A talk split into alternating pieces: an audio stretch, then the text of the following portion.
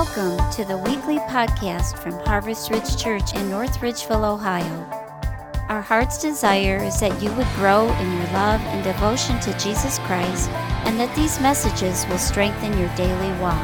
For more information about our church, visit us on the web at www.harvestridge.net. If I'm wondering, I'm not Pastor Kevin. And he's more handsome than I am, but it's an honor and blessing to be here today. And I'm Clayton Gregory, Chaplain Clayton from Mercy Health Lorain. Was a former Army chaplain of 23 years. And Pastor Kevin asked me back in February if what I was doing for Father's Day, and he politely said, asked me to preach. And I said, it's both, one, a privilege and an honor to preach on Father's Day, especially in this church, because me and my wife, my wife Susan, Caitlin, and we got my niece here, Emma, and Pam, and family, and my other daughter, Kirsten, in Tennessee. But this has been home for us for the last almost 4 years, 3.5, 4 years, but we find that wherever God plants us, we grow, and we learn that we grow where you're at, because you find that there's a season for everything. And the joy is the Lord is in the midst of it. Just like with the kids in VBS, you find there's a growing time, there's a learning, but there's always a growing time.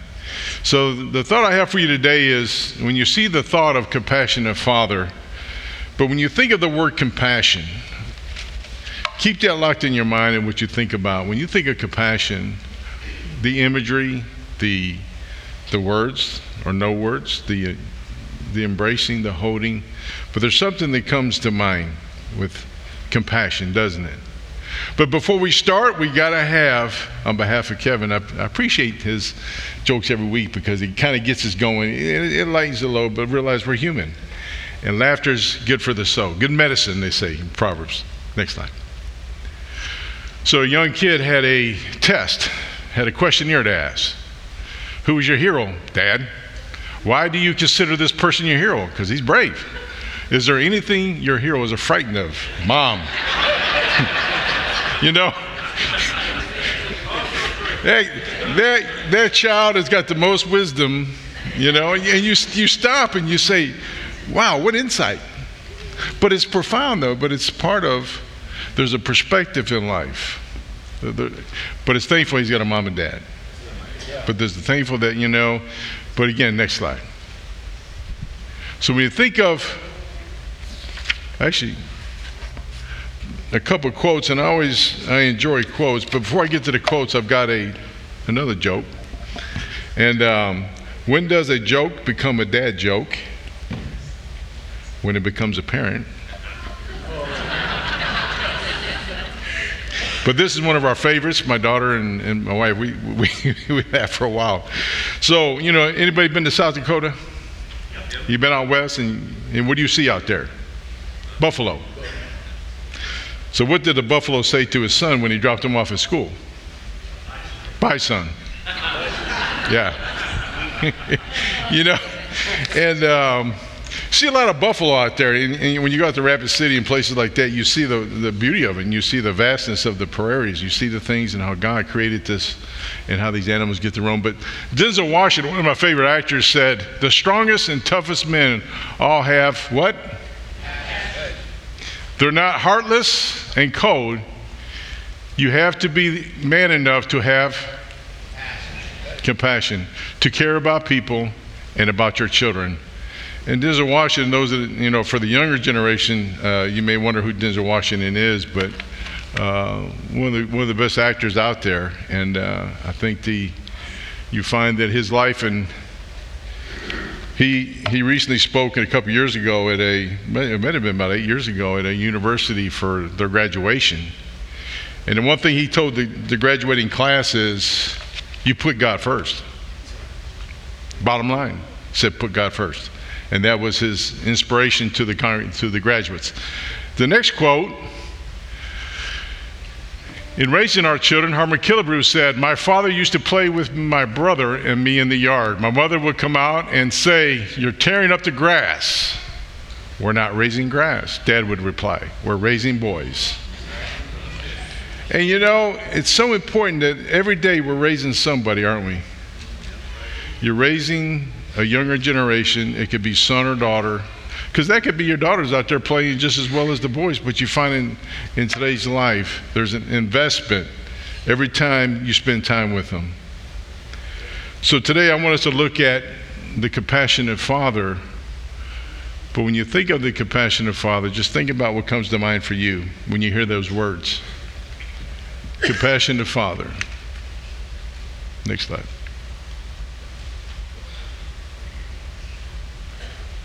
Oh, there we go. Anybody seen this picture? This is Rembrandt, 1690, but he painted this picture in reflection of one of the prodigal story.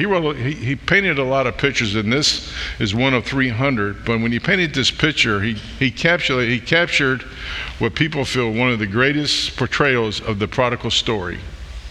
Today we're kind of looking at the prodigal story part two, but it's a part of the pastor laid a lot of framework, but today's my focus is more about the compassionate father. But when you see in there, what do you see? You see a father embracing a son, and you see some others in the background kind of observing, because you remember when Jesus talked about this parable, he talked about, and there were sinners and tax collectors who drew near to Jesus. There's a drawing. No one come to the Father unless the Spirit draw them. But in the background, you got the two observing, but you got the one to the right, and you can probably guess who that is. In the story of the prodigal is the elder. He's got his vestments, he's got his dress, he's got his hands, he's proper, he's etiquette. If you notice, and if you see the painting more clearly, and this painting is actually in St. Petersburg in Russia, but you find that he's actually up a level from the son and the father. Now the prodigal son is being embraced by who? The father. So looking at the way in which Rembrandt portrays the father, there came to me a whole new interior understanding of tenderness, mercy, and forgiveness. Seldom and ever has God's immense compassionate love been expressed in such a poignant way. Every detail of the father's figure, his facial expressions, his posture, the colors of his dress, and most of all, the still gestures of his hands speak of divine love for humanity that existed from beginning and ever will be. What you see here unfolded is what one would say a picture which those who have seen it, the original in St. Petersburg, may be forgiven for claiming as the greatest picture ever painted. Because of the impact of somebody sitting down with a blank canvas and reading a parable was able to portray this. God gives people different gifts, don't he? You know, I'm thinking, man, I was lucky to do stick figures. But the beauty of it is he's drawing, because sometimes you learn by what you hear, but you learn about what you see. Your senses are at work, and you find that there's a lot. So when you grasp this, so when we go through our message, they'd be thinking about where you are in this picture. And in ministry, we find even in counseling or in chaplaincy is that sometimes who do I become in the room with a patient or a counselee? I could become the elder real quick, and there's time God breaks me when I become the elder, because you kind of got this judgmental, like, man, I can fix this, I got this. That's kind of where the elder, he's portraying it, that he's kind of standing off.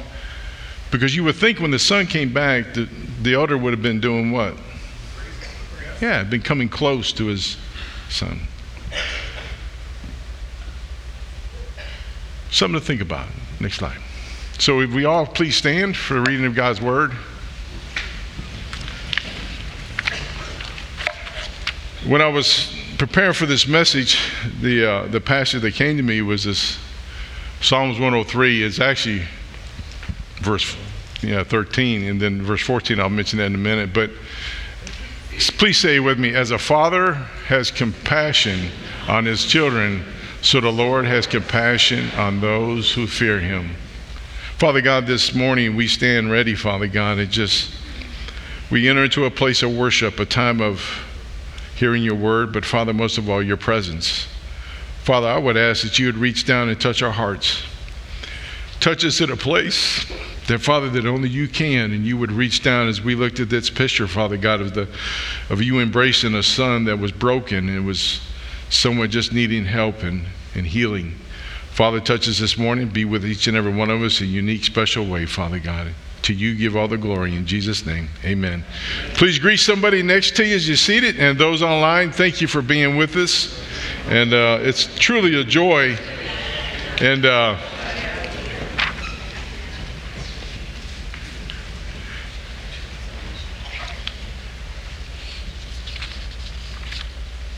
when you think of the compassionate son, if you go to the previous slide with the picture, I want to share this thought with you.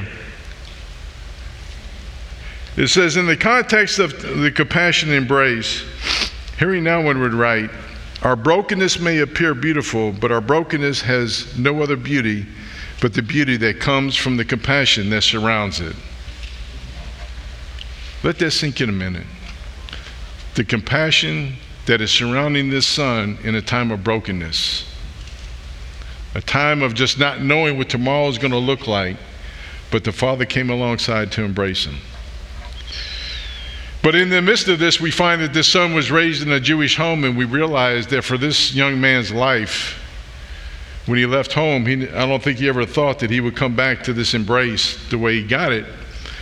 But this young man being raised in a home, we find that there was a father who had two sons.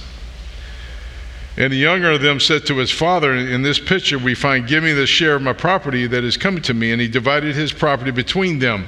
Notice that when this father, embracing the son, divided everything he had between who? The two sons. The older son got 2/3, the younger son got 1/3. So the other son, standing where he's standing, has already got 2/3 of what the one son got 1/3. So the elder got his portion without even asking for it. It's like, man, what else can you ask for? But you find the loving father, God will always take the initiative to get you close to him.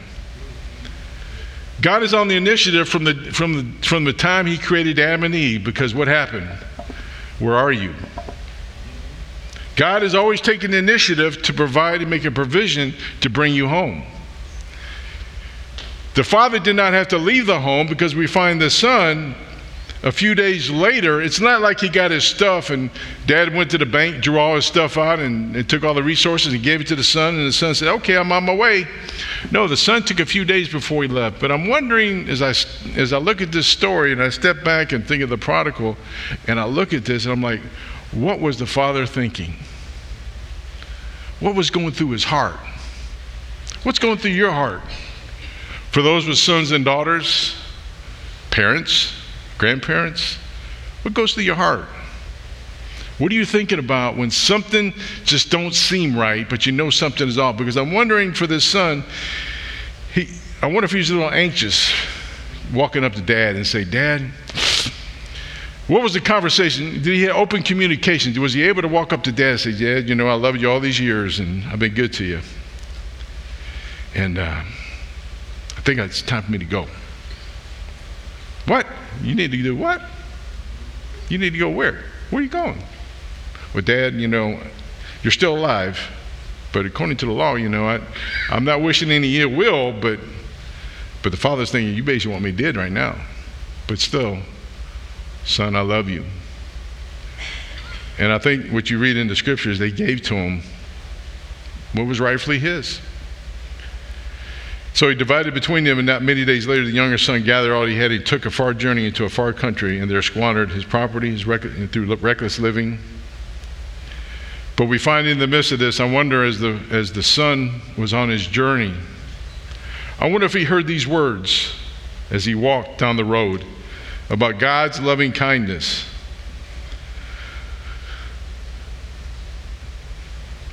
The Lord's loving kindness indeed never cease, for his compassion never failed. They are new every morning.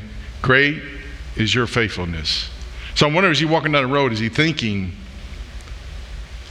the loving kindness of my dad? I'm leaving the loving kindness of my dad. I wonder if he thought about that God is forgiving and merciful.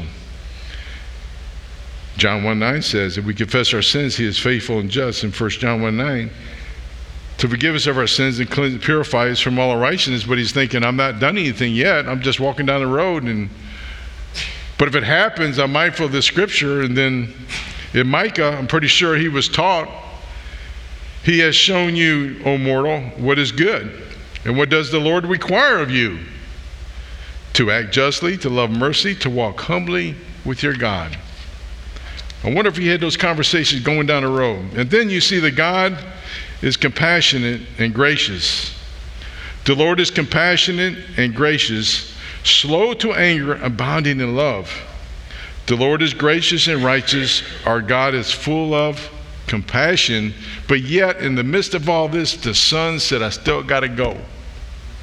I still got to go. So he's walking down this road. He's thinking about life.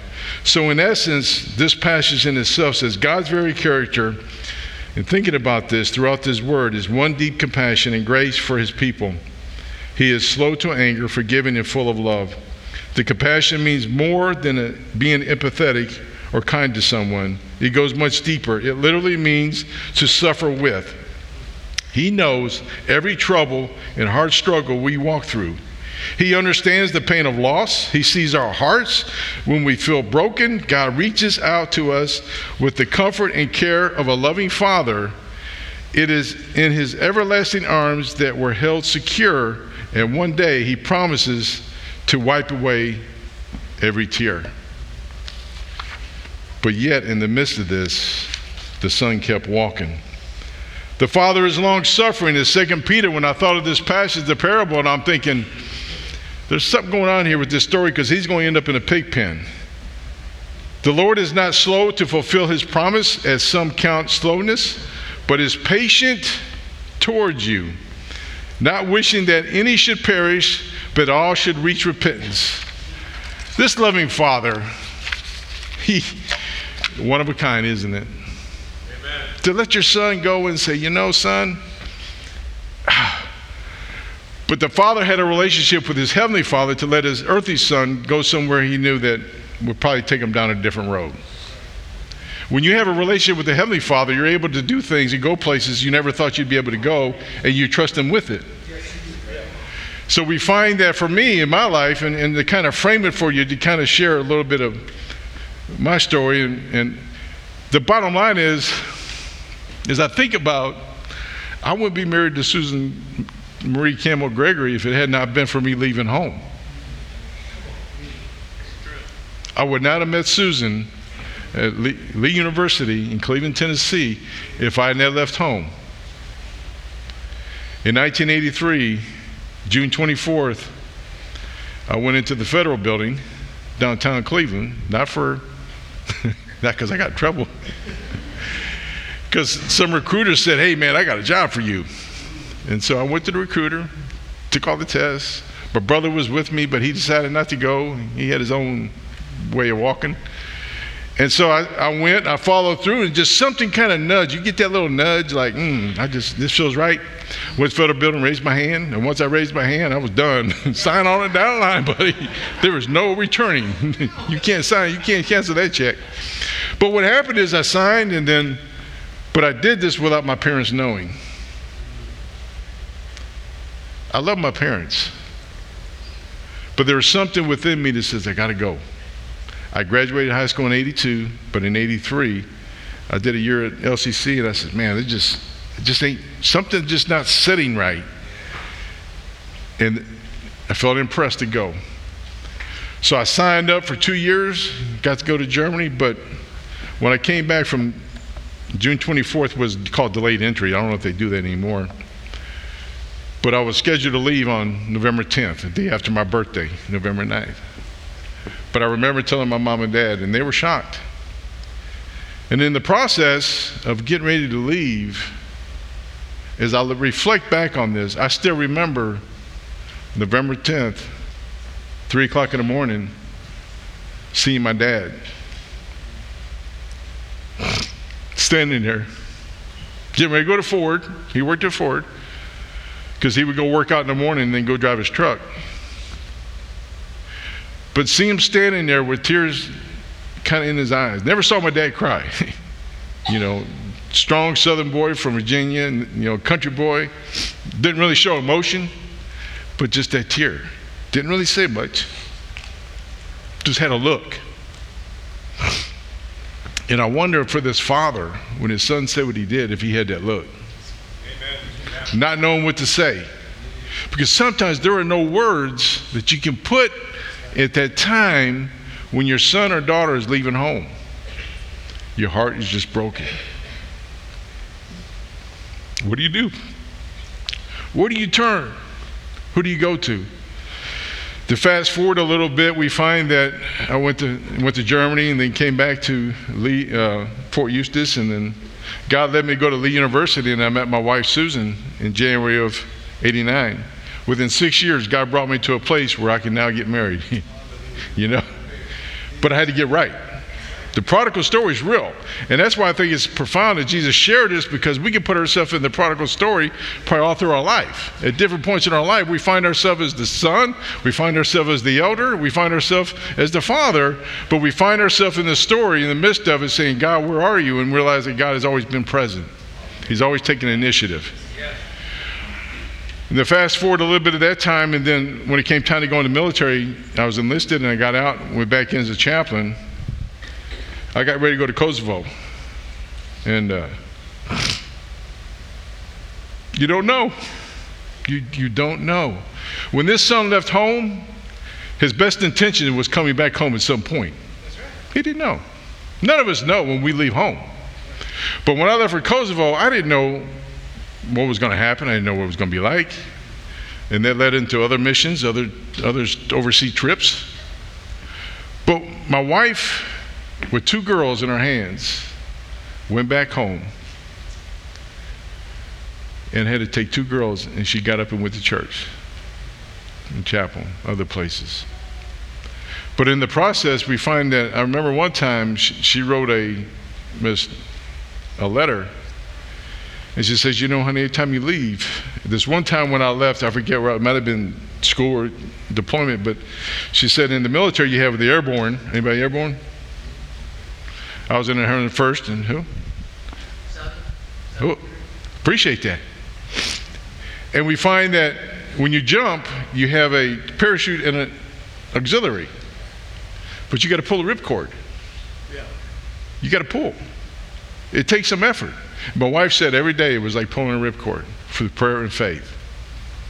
But we find when we go through life, as this prodigal was going through his story, he was looking that there's a God that is compassionate and loving and kind. Next slide.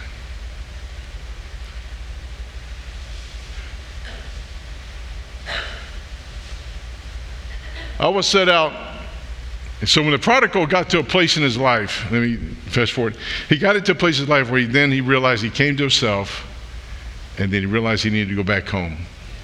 So the son said, I will set out and go back to my father and say to him, Father, I have sinned against heaven and against you. I am no longer worthy to be called your son.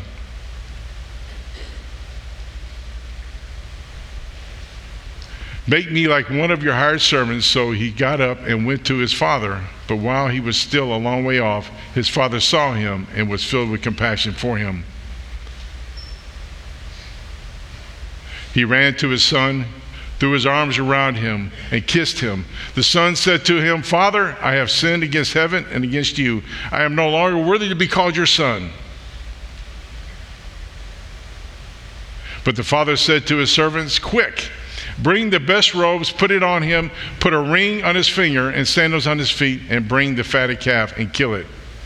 We find for this son, let's have a feast to celebrate, for this son of mine was dead and is alive again.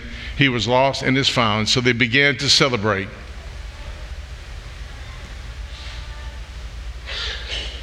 Meanwhile, the older son was in the field. When he came near the house, he heard music and dancing. So he called one of the servants and asked him what was going on. Your brother has come and he replied, and your father has killed the fatted calf because he has him back in safe and sound. The older brother became angry and refused to go in. So his father went out and pleaded with him, but he answered his father, Look, all these years I've been slaving for you and never disobeyed your orders. Yet you never gave me even a young goat so I could celebrate with my friends. But when this son of yours who has squandered your property with prostitutes comes home, you killed the fatted calf for him. My son, the father said, you're always with me, and everything I have is yours. Please go back to the main picture, if you would, please. So with this, you find that the older son said, what? You never gave me a go, but what happened did we learn early? The son already divided up the property. He got his portion. He got 2/3. He's looking for a little go, but he couldn't find time to celebrate the coming home. There's something about coming home that you draw close, and you find there's something about being close and celebrating, because I wonder for the father, as we look back on this story, for the sons and for the fathers in the room, and realizing that there's a God that wants to embrace you where you're at. And I thought, and I was thinking back, and I says, you know, at the dinner table, anytime a soldier or airman, sailor, marine is deployed, there's something missing at the table. It's the presence. It's that other person. Dad had to go home that evening when the son walked out that door. My dad went to work and came home, and I wasn't home. This prodigal father, this compassionate father, was working through the day and got ready for dinner that night, probably as normalists would, but there was something missing. There was a voice not heard. There was somebody's presence missing. And for this father walking in, I wonder what the conversation was like between the family at the table, or even if they had conversation. But we find that sometimes in the military, we understand this to a different level, because when we leave home, we don't know. And our family has to step back and say, and go about living, and they function in a way of dad is somewhere else. But you know who's present? The Heavenly Father. When God takes us to places like Afghanistan, Iraq, Kosovo, Kuwait, throughout the world, there is one factor that's always present. There's always one person always present. That's the Father. And I learned that in all these places, but I learned it especially in Korea, because when you enter into a place of worship in Korea and you see the people, you realize the family of God is much bigger than just sitting in Ohio.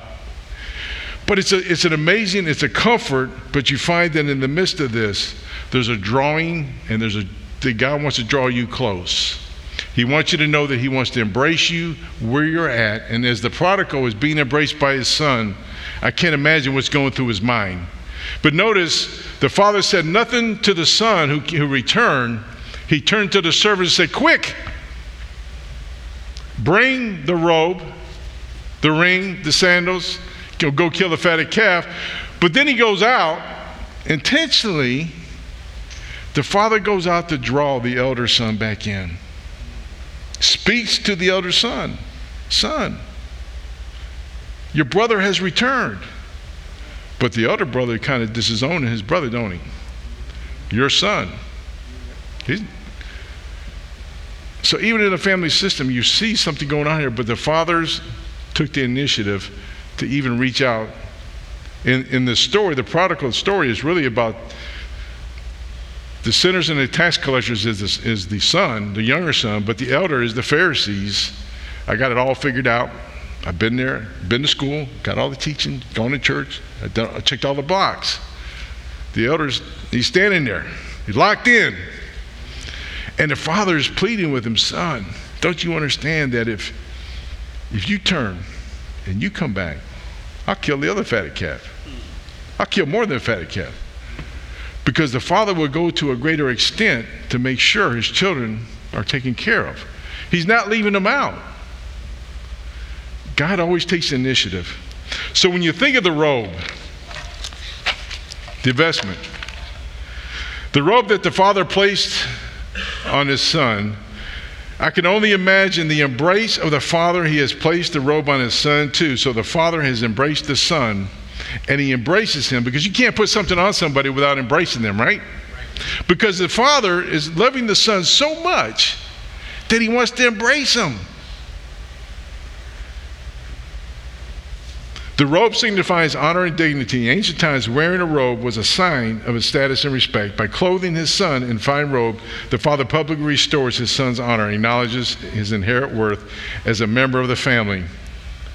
The robe also represents the Father's unconditional love and acceptance despite the son's reckless behavior and squandering of his inheritance. The Father embraces him wholeheartedly. But we find that this robe is so significant that in Zechariah, when there was a battle between the angel and Satan, and the Lord rebuked Satan, that Joshua was wearing a dirty robe as he stood in front of the angel. Then the angel said to the other angel standing near him, "Take those dirty clothes off, Joshua."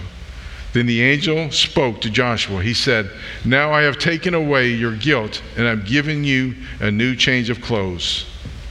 What does that sound like? The robe of righteousness. God is clothing you. God is equipping you. God is preparing you. He's really wanting to embrace you. God wants to be closer to you than we can ever imagine. He loves you. God loved his son when he left the house. His love for him never changed, because some of us may have a different take on when our sons and daughters return. But we find that this Heavenly Father, this father that let his son go says, "Son, I embrace you. I want to hold you. I want to touch." This is probably the first touch he got, because you figure when he left home, for some of us, when we leave home and we think friends are our friends, and we think they're our friends until something happens, you reach in your pockets and you got nothing in your pocket. And your friend said, "Well, it's been good knowing you." But then all of a sudden you start getting out there in the world, and the world starts talking to you. Hey, man, it's called the what ifs. Well, if you'd only do this, you get this. If you do this. We try to measure up, and I can remember talking to people, you find that you live by these ifs. You will only be accepted if you get this degree or this job or this. But can you accept a person based on who they are just as a person in a relationship? And this son went off to this far country, and they think this far country is Gentile country because he ended up with pigs. In Deuteronomy, you understand that he's unclean. Now he's been around pigs. So this Heavenly Father is embracing an unclean person. But what did Jesus do all through his life? Embrace the lepers, the broken.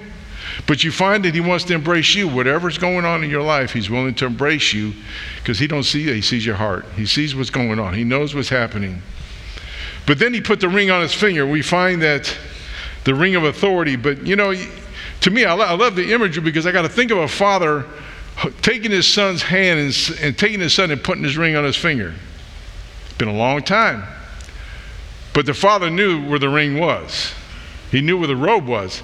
He placed the ring on his finger. When we get married, what happens? With this ring, I thee wed. When you build a covenant with somebody, God is saying, "Son, your covenant's never been broken. I'm restoring you. You have your same place you had before." And then he put the ring on his finger. Then he put the shoes. He restored and elevated the son from servanthood to in the family. But you find that the shoes in the picture, you see one shoe kind of partially on, the other shoe was completely off. He's barefooted. He's broken. He put the shoes on, because guess what this guy's got now? Guess what this kid's got? He's got a testimony. I went away, I spent all I had, and my father loved me. Come see a man who told me all I ever did. The woman at the well. She picked up her shoes, she left the pot, but she went running to the next town to tell people. He's got a testimony, you've got a testimony, you've got a story. But in the process, we find that he killed the fatted calf that could be seen as a representation of God's extravagant grace and mercy. It conveys the idea that the Father was spared no expense when it comes to celebrating the redemption and reconciliation of the younger son. God loves you so much, he goes the extra mile. When I left home in 83, I never dreamed where God would take me and the places I would go. When the prodigal left home, I don't think he ever thought he would end up in a pig pen. We don't think that. I'm assuming you're looking for failure when you leave home. But he had ideas of doing something great, but it didn't work out, but he came home and was restored. There's a part of leaving, but then there's the part of returning. So what happens when you return? So for me in 83, when I left home, I never thought I would move back home. We're born in West Virginia. I claim Virginia is my home state, a lot of it. But in 2014, when I came back from Afghanistan in 2011, I felt impressed to retire. My wife says, I think, and we agreed. 2014, I retired from the Army and stayed at Fort Campbell. In a year, I was working in a church, and then the following spring in 2015, I felt led. Me and Susan were talking, and we were sitting in the garage. I remember yesterday. And I said, man, I felt like we need to go home. Do what? I never thought I would say that. But my wife had to be at a place where she would be receptive to that too. Go back to Ohio. And man, it just like floodgates opened.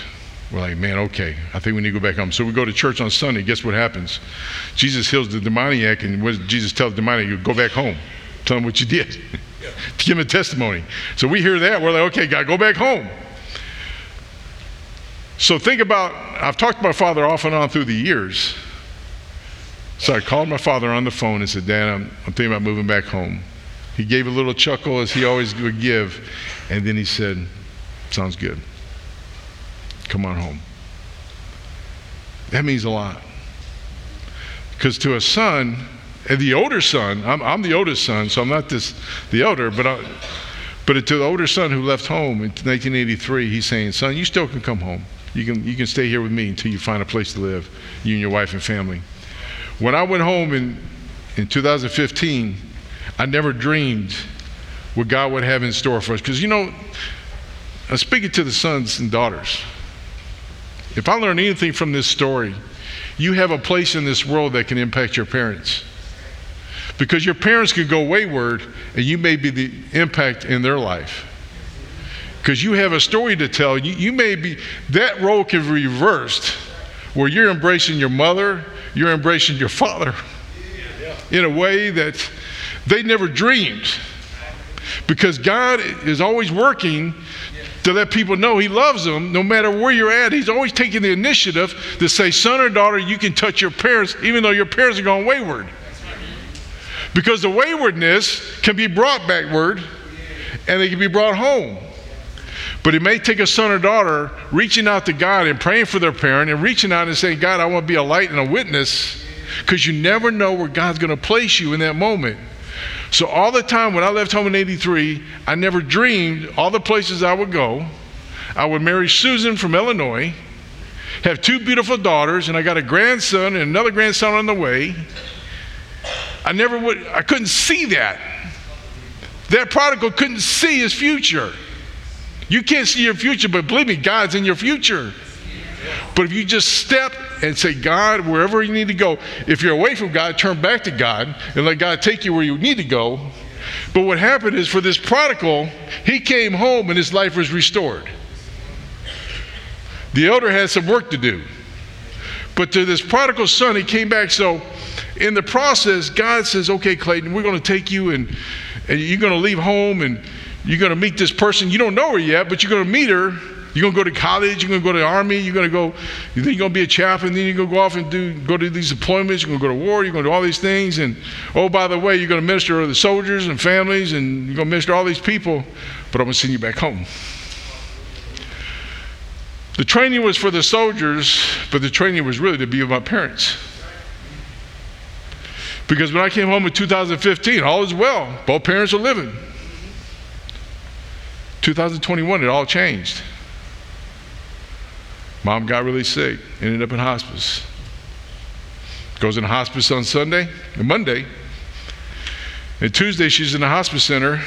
Dad comes over to the house. My daughter's up from Tennessee. I look at Dad and say, Dad, do you want to go see Mom? Understand that my dad and Mom divorced in 2006. So Dad hasn't really seen Mom.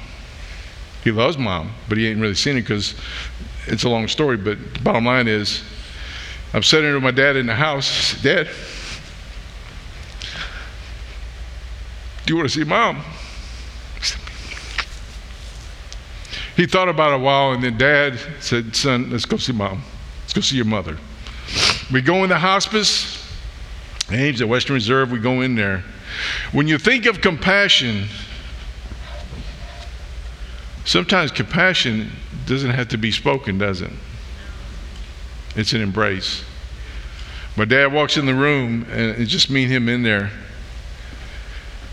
It's you get those gifts in your life, and you never forget. And as I walked in, and my dad walked in, he immediately went to his ex-wife, my mother, and said, oh my, I love you. And then he held her hand. Of course, she's going unconscious at this time, but he was able to touch her and hold her. And for sons and daughters, God put me in a place I never dreamed that I would be able to pray for my parents at the end of life. You don't wake up thinking about that. You don't expect that, but God puts you in a place to embrace your father, to embrace your mom, and you place your hand and you pray for them. And I still got the picture and everything. But it's that image that God is preparing you for something that you may not see right now, but God's got a plan for you. If you hold on, He's still got a plan for you. And 10 months later, I had to say goodbye to Dad.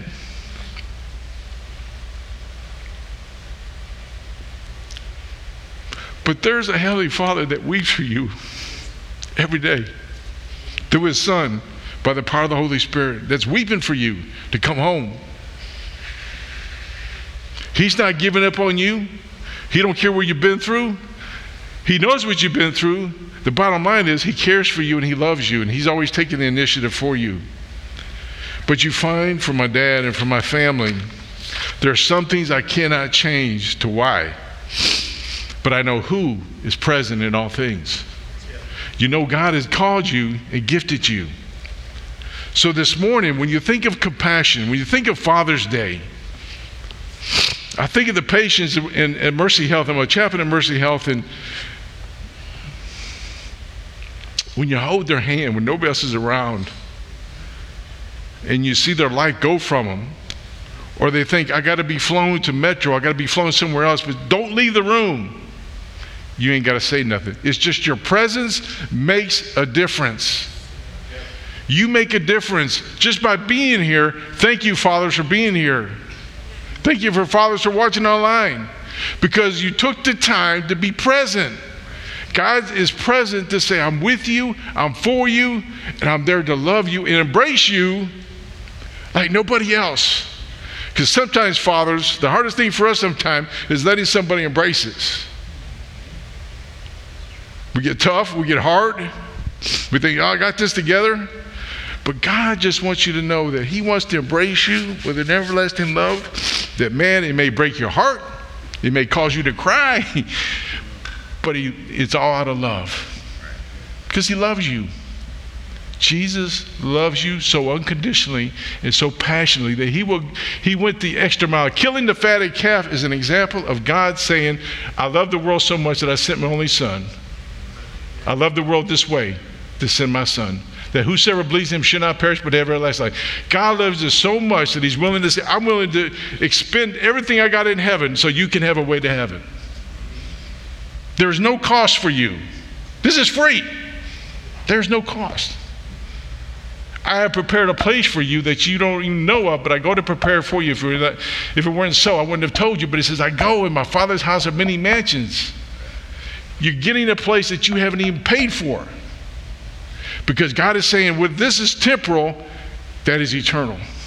And if I've learned anything working in the hospital the last 5 years and being in combat and other places, we never know the day or the hour when our time will come.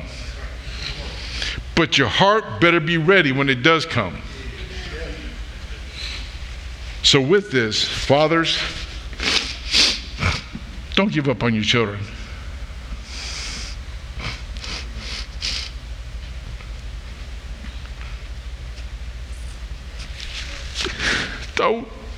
give up on your son or daughter. Don't give up on your parents as a child, because my parents, they never prayed. They never read the scriptures. So we can't use that as an excuse to not pray for them.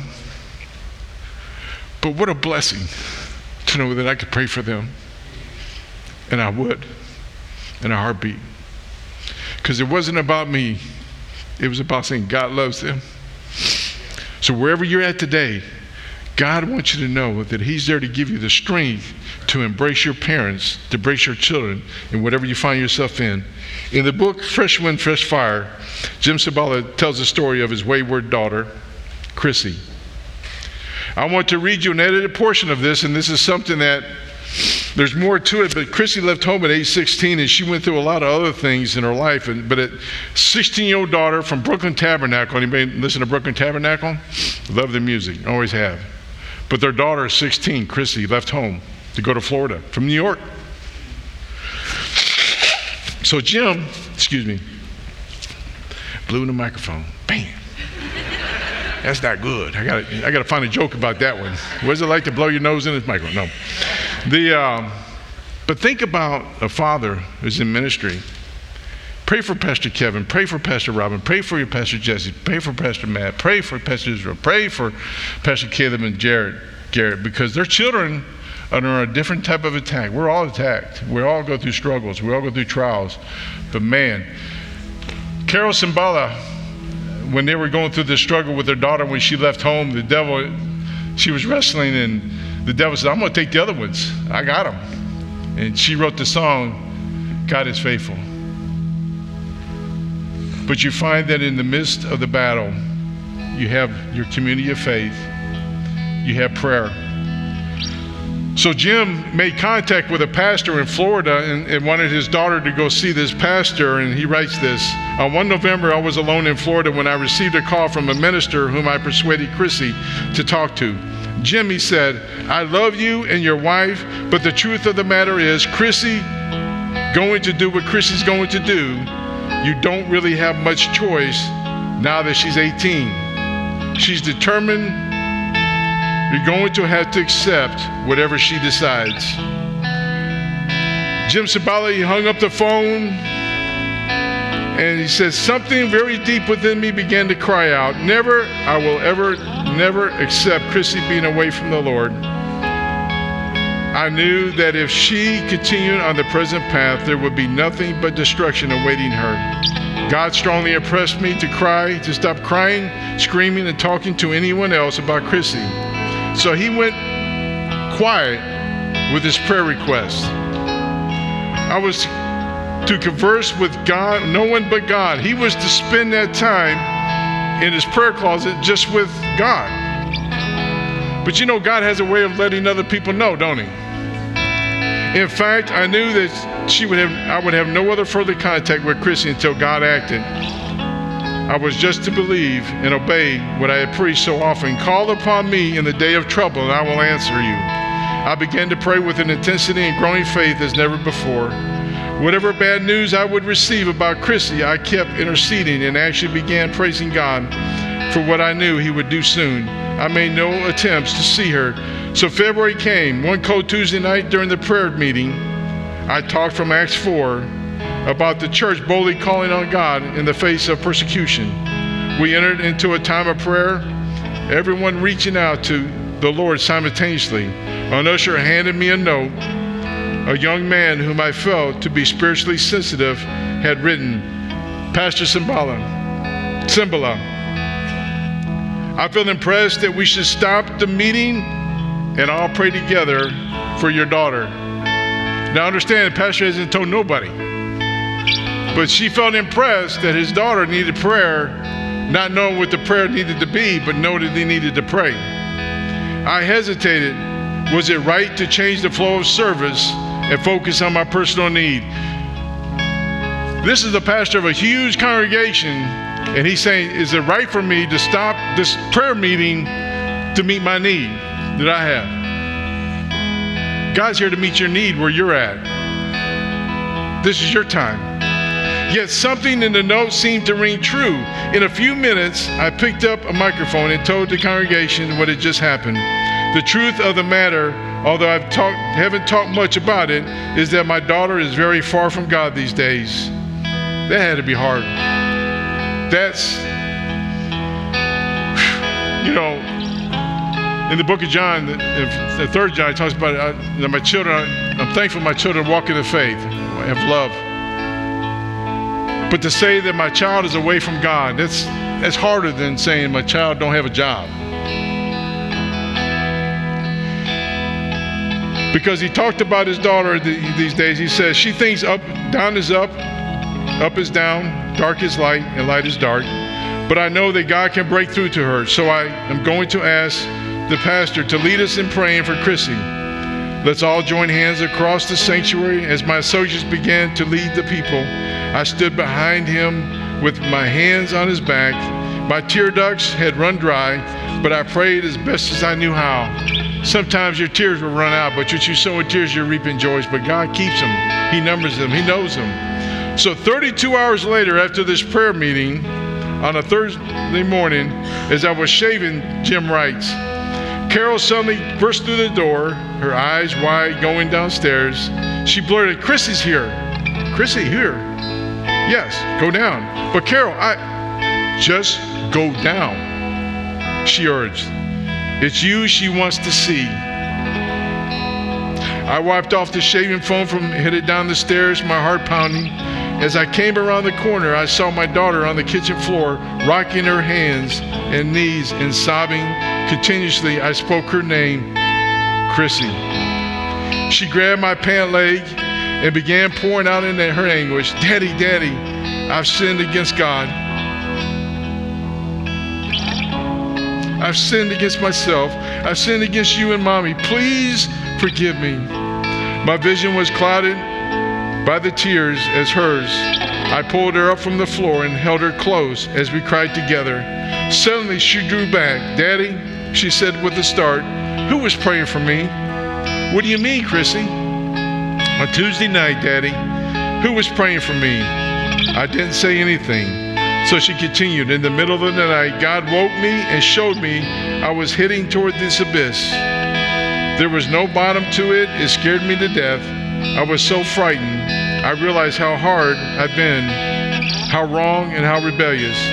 But at the same time, it was like God wrapped his arms around me and held me tight. He kept me from sliding any further. As he said, I still love you. I looked into her bloodshot eyes, and once again, I recognized the daughter we had. God loves you. God is there for you. And he still loves you. Father, right now, I just pray for this congregation, Lord, that you be with them. Father, there may be a father in this room that needs your touch, your grace, your healing. But Father, right now, may your hand reach down and meet them where they're at. Touch their heart, their soul, their mind. I pray this in Jesus' name.